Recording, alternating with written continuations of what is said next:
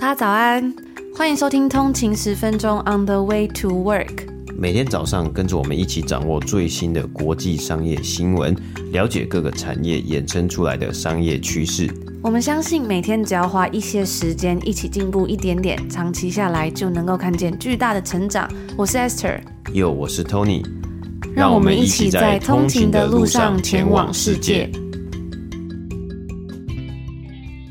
早安，今天是六月十六号星期五，欢迎回来通勤十分钟。大家早安。那我们在二零二一年的时候呢，其实有举办过一场讲座，分享说我们每天呢是怎么读商业新闻，然后从哪些管道呢来吸取资料，整理丰富又有趣的内容。当时呢，这个呃讲座叫做商业新闻一零一，本来只有预计举办一场，但很快的报名人数就超乎预期。后来呢，我们还加开了两场，也收到了非常多参加者的好评回复。那时候真的非常的开。我还记得那时候，就是在我们是在多伦多的时间跟台湾有时差嘛，然后演讲完呢，我自己是觉得哇，非常的感动，这样子就觉得可以用直播讲座的方式，将这三年的心得精华分享给大家呢，是一件非常棒的事。那后来其实一直陆陆续续都有通勤族询问说，能不能够定期举办讲座，但是碍于我们一直都还蛮忙碌的，所以呢，这一拖就快要两年了。那最近呢，我们终于慢慢把内容整理好了。这一次呢，我们决定以一系列讲座的方式，更完整、更全面的来跟大家分享。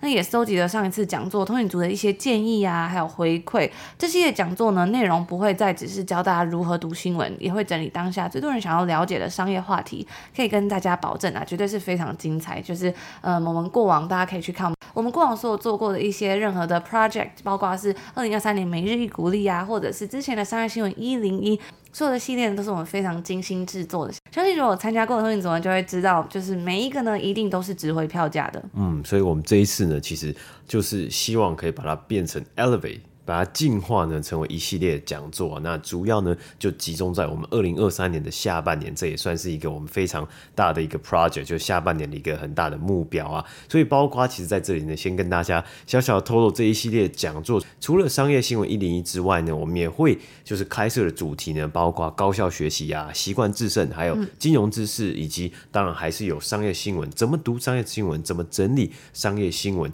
这一类的主题来跟大家分享，一起学习。嗯，然后这次我们也整合了更多，像是用什么样的新兴工具，比如说现在有呃 ChatGPT 啊，或者是 AI 的一些工具呢，帮助大家更有效率的去整理资讯，然后去学习跟吸收。所以我相信呢，一定会收获满满的。我记得在二零二一年那个讲座听完之后呢，我们还收到了很多呃通勤族写的满满的笔记，真的是觉得非常的感动。嗯，对，那其实这些笔记呢，我们也都有一直留着，然后我们都有就是哎看到这些就是回复啊，还有建议啊，然后所以我们也希望呢，同整这些建议，以及呢这几年来大家最常问我们的问题，然后呢希望在讲座的上面呢，跟大家分享。那这些东西呢，就是跟大家交流，比较像是学习的工具，还有学习的技巧。那我们平常的节目呢，通勤十分钟的 Pocket 上面呢，我们更专注在读可能商业新闻，还有去解析，比如说认识美股公司等等的。嗯，所以我们一直以来呢，都一直想要在就是举办这一系列讲座，但是因为这两年呢，实在是太多事情发生了，有很多事情要准备。然后我们之前有稍微跟大家预告一下，就有收到通勤族的讯息询问说，哎，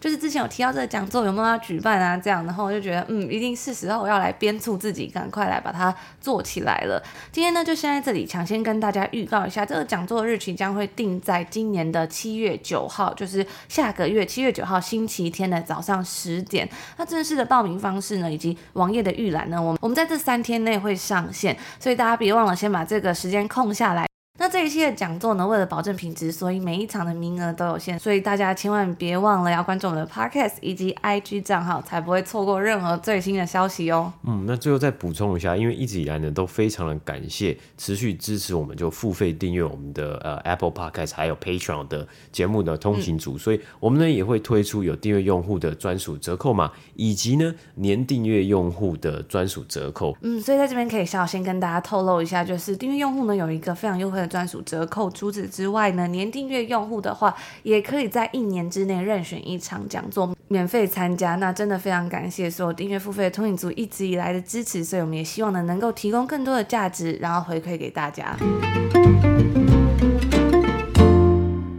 大家也知道，最近在北美的经济比较不景气一点嘛，大家对于未来的这个可能会进入经济衰退，或者是已经进入经济衰退的担忧呢，都还是一直持续在进行。在这个礼拜呢，又有一间公司申请破产保护。那这间公司呢，它旗下有一个非常家喻户晓的产品，如果大家有去逛 Costco 的话呢，应该对这个呃产品是非常不陌生，那就是 Instant Pot 压力锅的母公司 Instant Brands 申请了破产保护。那我们就发现了，在这个品牌背后有一个非常有趣的故事啊。这个公司它除了拥有压力锅产品之外，它还有像是呃美国康宁厨具跟 Pyrex 收纳盒等等的。在疫情二零二零年的期间呢，居家用品的市场可以说是大爆发。但是呢，一路到了去年啊，其实消费者都已经买够产品了。再从二零二零年到二零二二年呢，大家就是哎一直在整修家里呀、啊，然后翻新家然后买入了很多就是居家用品嘛。而最近呢，因为通货膨胀压力啊，这些家电品牌的销售额却开始出现了下滑。Instant Brands 这间公司的销售额呢，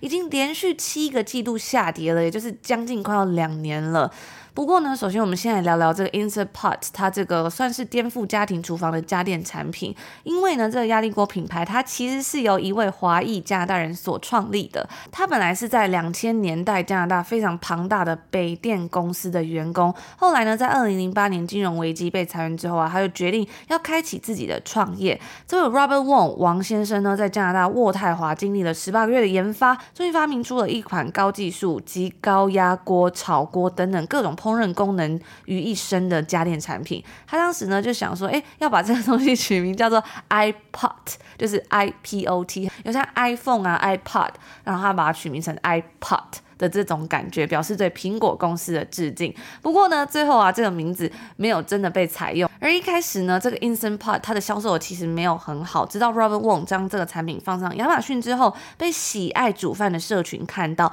才开始真正热门起来。那后来呢，他们就将这个产品寄给在美食界的一些 KOL，让他们去测试，然后去分享食谱。后来呢，这个 Instant Pot 就在网上爆红了，就是用这个压力锅来做饭这样子。那后来呢，也因为这样子啊，以口耳相传口碑行销的方式呢，Instant Pot 就成为亚马逊的热卖产品。在亚马逊举办的年度购物日 Prime Day 上面呢，一天呢，Instant Pot 它可以卖超过二十万台，非常的惊人，也是销售排行榜前五的产品之一。甚至呢，他们累积了庞大的死忠粉丝。那这些死忠粉丝呢，他们叫自己，他们有给自己一个名字叫做 Pot Head，就是啊、Pot。呃、，Instant Pot 的这个 Pot，然后头 Pot Head 这样名字。不过呢，这个 Pot 其实呢 也可以指说，呃，是大麻的俗称。所以 Pot Head 一开始其实是指爱抽大麻的人。所以总而言之呢，它就是一个类似谐音一个梗这样子啊。那后来呢，Robert Wong 的公司在二零一九年的时候跟美国的 Corel Brands 合并了，成为 Instant Brands，并且呢，希望由积极推出新的商品啊，来延续之前 Instant Pot 它这种强劲的销售额。例如他们在二零一九年的时候呢，就推出了新的气炸锅，不过呢，近年来啊，还是敌不过像是 Shark Ninja 在北美的市占率啊。那除此之外呢，在二零二一年的时候，他们也推出了空气清净机，就是有点好像要呃多元化他们旗下的产品的这种感觉。不过呢，最后的表现还是差强人意，但是呢，有时候危机就是转机嘛，因为后来发生了疫情，疫情的助力呢，让该公司还是在二零二零年的时候缴出了七亿五千八百万美金的销售额。我自己就有印象呢，我就有个朋友啊，他在疫情的期间呢，他就真的去买了一台压力锅。那因为其实，在北美呢，有很多的 holiday season，包括像是黑五的时候，这种家电产品都会打折，打到骨折，非常的便宜嘛。那很多人呢，可能就会在这个时候买入一些，比如说像咖啡机、压力锅，甚至像是 Dyson 的。吸尘器这样子，然后那时候就看到我朋友就说，哎，一台压力锅嘛，因为在疫情的时候呢，我觉得大家面临到最大的问题就是餐厅如果没有开放的话，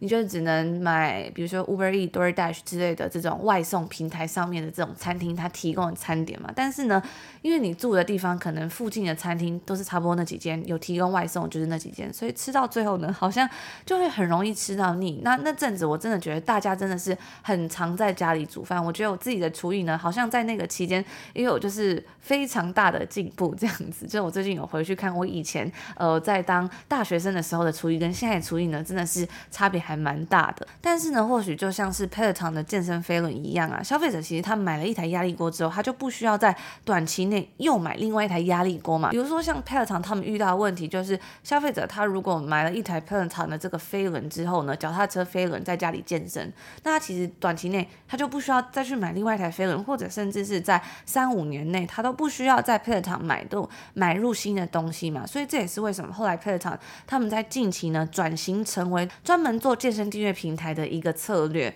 那除此之外呢，还有另外一个原因，可能是因为 Instant Brand 它旗下有太多的品牌了，它旗下的厨具品牌呢，可能也在经历另外一间收纳盒品牌 Tupperware 的下滑的一个影响。那 Tupperware Brand 呢，今年也是遇到了非常大的危机，导致该公司的股价大跌将近了八十 percent 啊，非常非常的多。目前呢，Tupperware Brand 的交易价格是低于一块美金的，已经嗯属于 penny stock 了。那除此之外呢，评级机构标普公司近期也将 Instant Brand 的信用评级降级，他们就指出啊，该公司的销售额在今年第一季下滑了二十一点九个百分比，而他们剩余的现金库存也是有点太低了，没有办法在接下来的十二个月内支付公司营公司的营运跟债务，所以呢，这些种种的原因啊，最后就导致这个 Instant Brand 他们申请破产保护。不过呢，他们本周啊进行这个申请破产保护的动作，也让 Instant Brand 取得了一亿三千两百万美金的资金，进行财务架构重整。而除了这 Instant Pot 压力锅之外呢，我们刚刚有提到这间公司，它旗下有很多的品牌嘛，但是呢，细细去看会发现说，其实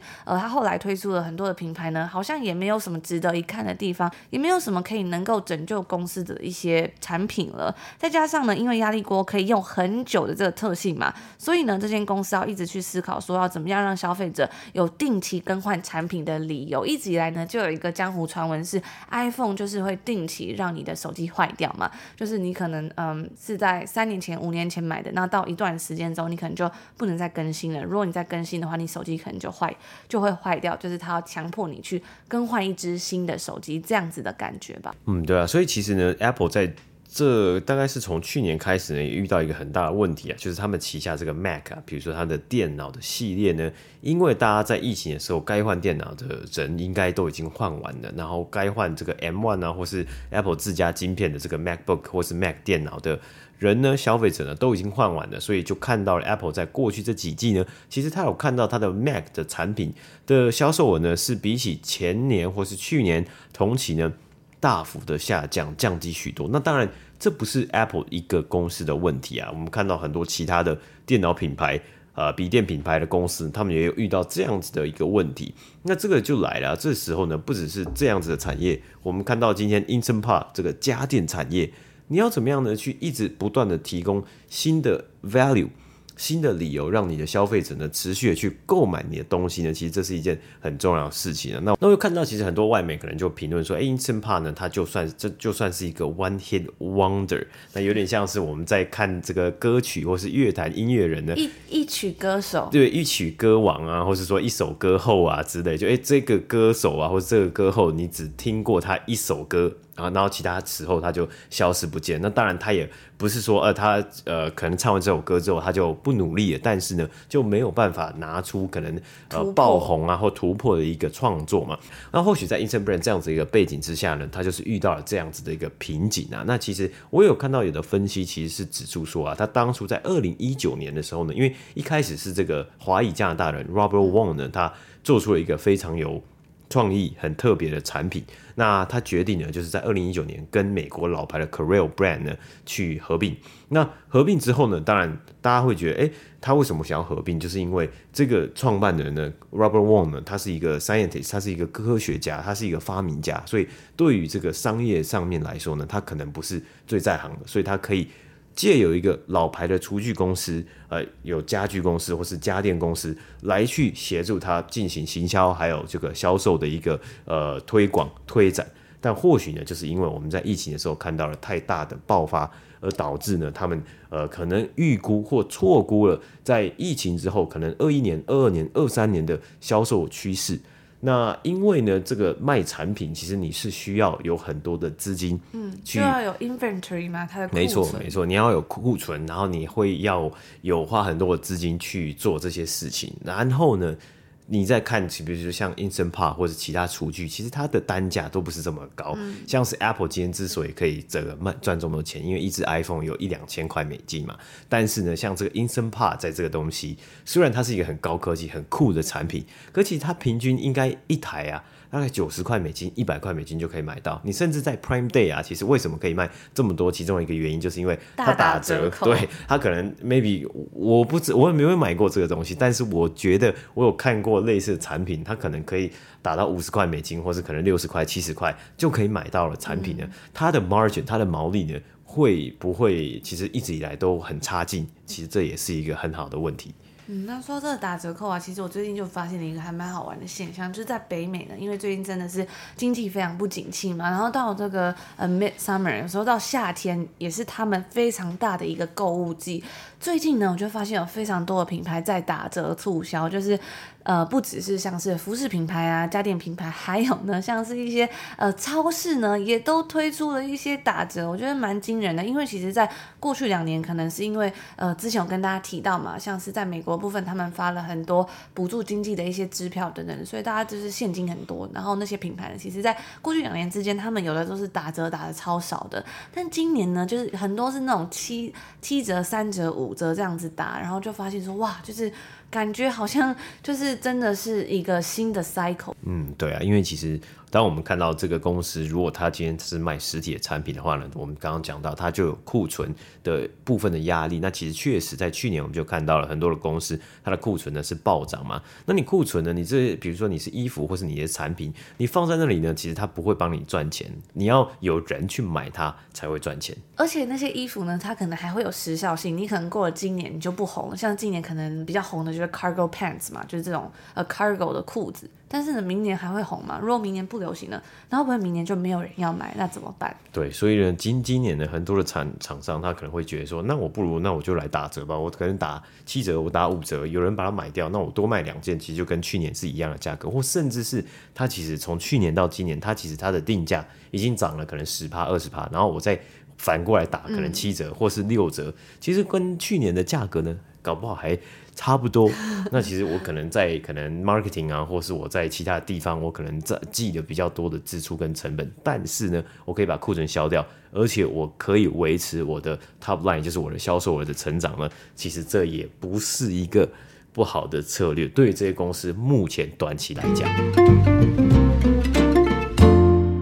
时间来到了六月的一半，因为今天已经算是六月十六号了嘛，很快呢，今年的呃一半就要过完了。那其实呢，这个月份也算是我们通勤十分钟正式成立三周年的一个月份了。有时候想想还是。觉得非常的不可思议，然后也非常感谢通勤族一路以来的陪伴还有支持，我们才能走这么远。然后每天在这里跟大家分享很多有趣的商业故事啊，很棒的书，还有影集以及一些很棒的内容。所以呢，为了庆祝通勤十分钟成立三周年，从今天开始到七月底之前呢，我们会提供在 Apple Podcast 啊、一个月免费试听的福利。所以如果你还没有使用过这个免费试听的内容的话呢，千万不要错过啦！可以免费收听一个月，那开启这个试听或者是开启。订阅付费之后呢，过往所有的集数是都可以收听的哦。然后最后提醒大家一下，我们有全年订阅可以节省更多，享七六折的这个服务。本来订阅全年呢是七千零八十块，但是呢我们有提供一个年费方案，就是只要五千三百九十块，再加上一个月免费试听，就快要等于四个月的免费收听，非常划算的，大家千万不要错过了。我们很久才会推出一次这样子的方案，为了回馈给大家，就是庆祝这个成立三周年。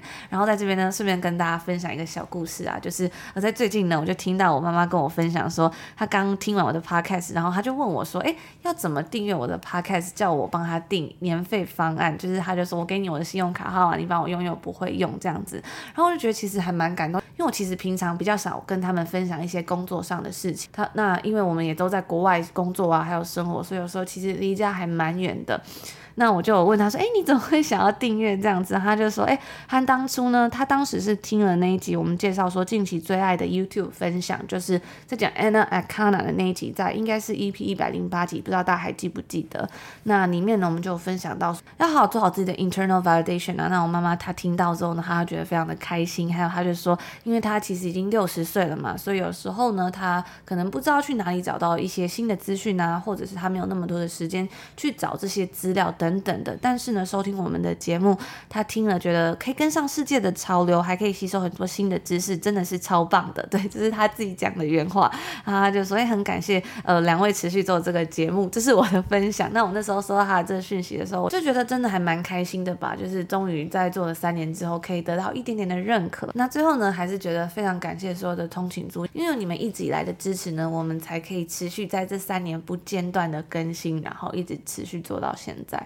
所以别忘了，我们现在一个月免费试听的这个超级优惠方案。如果你还没有开启免费试听的话呢，记得到 Apple Podcast，就是点选到我们的主页。如果你现在是在呃收听的页面的话呢，你就可以看到一张我们的 logo，logo 上面是我们当集的节目名、当集的集数名称，然后在下面有一个紫色的字是写“通勤十分钟”，点进去呢，往下滑一个会有一个按钮，写着 “Try Free” 免费试听，点进去输入你的信用卡资讯，然后就可以免费订阅一个月喽。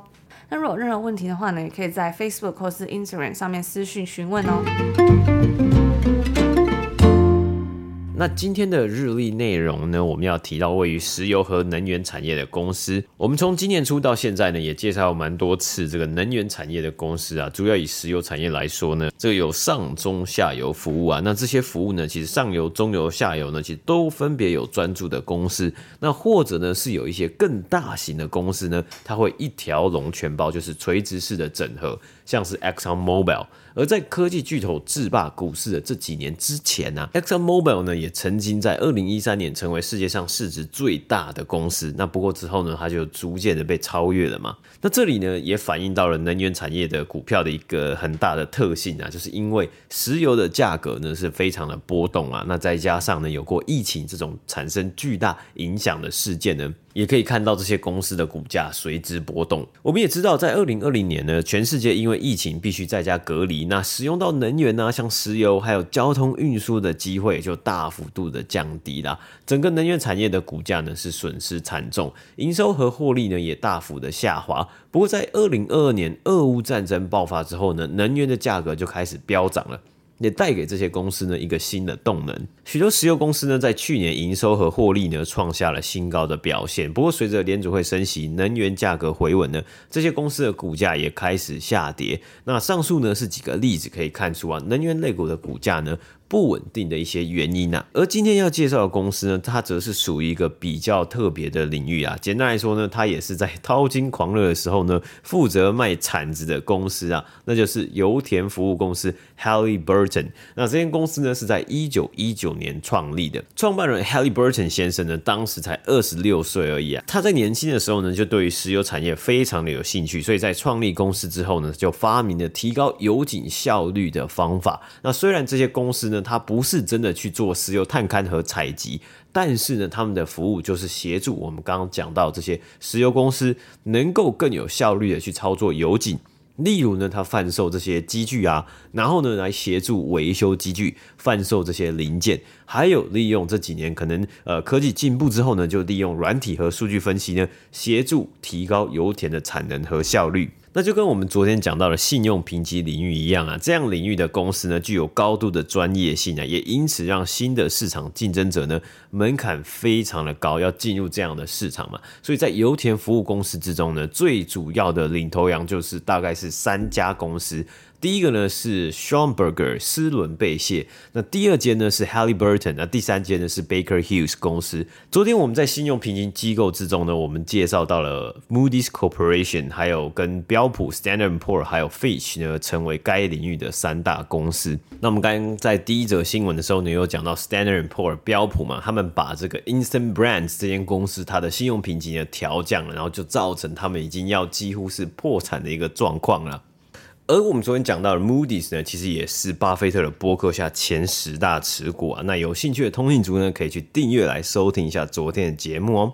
我觉得讲的是非常的精彩，而且非常的深入啊。那回到 Halliburton 这间公司啊，它其实经常呢是拿来跟 Schlumberger 来相比啊。那两者最大的差别就是在于 Halliburton 它主要的业务和营收呢来源是来自于美国，而 Schlumberger 呢则是以国际市场的营收为主啊。同时，Schumberger 的销售额呢，其实也比 Halliburton 来得高一点点。那以目前 Halliburton 来说呢，他们的年营收在去年达到了两百亿美金，在今年二零二三年第一季营收呢是达到五十六亿美金啊。那去年全年营收呢，其实也才快要回到二零一九年和一八年的水准而已啊。因为在二零二零年还有二零二一年呢，可能都因为疫情受到了很多的影响，年营收呢只有一百五十亿美金上下。不过，因为在去年初的时候，油价大涨嘛，所以 Halliburton 呢也得到了助力。很多的石油公司呢都希望购买更多设备呢，去进行石油开采还有生产的动作嘛。那加上通货膨胀，所以让 Halliburton 呢它得到了很不错的。定价优势，但是啊，他们又因为停止俄罗斯业务而记下了亏损啊。但是这些优势呢，都让该公司在去年上半年它的股价大幅度的跑赢大盘啊。而进到了去年的下半年呢，该公司也重新的整理了财务架构，尽力的去偿还公司整体的债务，加强财务的效率啊。所以呢，虽然我们刚刚提到 Schlumberger 它的营收比较多，但是呢，其实这间公司它的债务呢，整体债务也比较高一点点呢、而同时呢，根据报告显示啊，虽然近年来呢有 ESG 的风气嘛，还有呢这个转换到永续能源的风潮啊，但是呢，报告预估呢，全球油田服务产业呢，一路到二零三零年呢，预计。年复合成长率还是可以达到四点四个百分比，所以还是有许多投资人呢对于这样子的公司感到有兴趣。那再加上呢，今年第一季啊，这个 Halliburton 将疫情的时候他们大砍的股息呢，再度的调高三十三个百分比，达到每股配发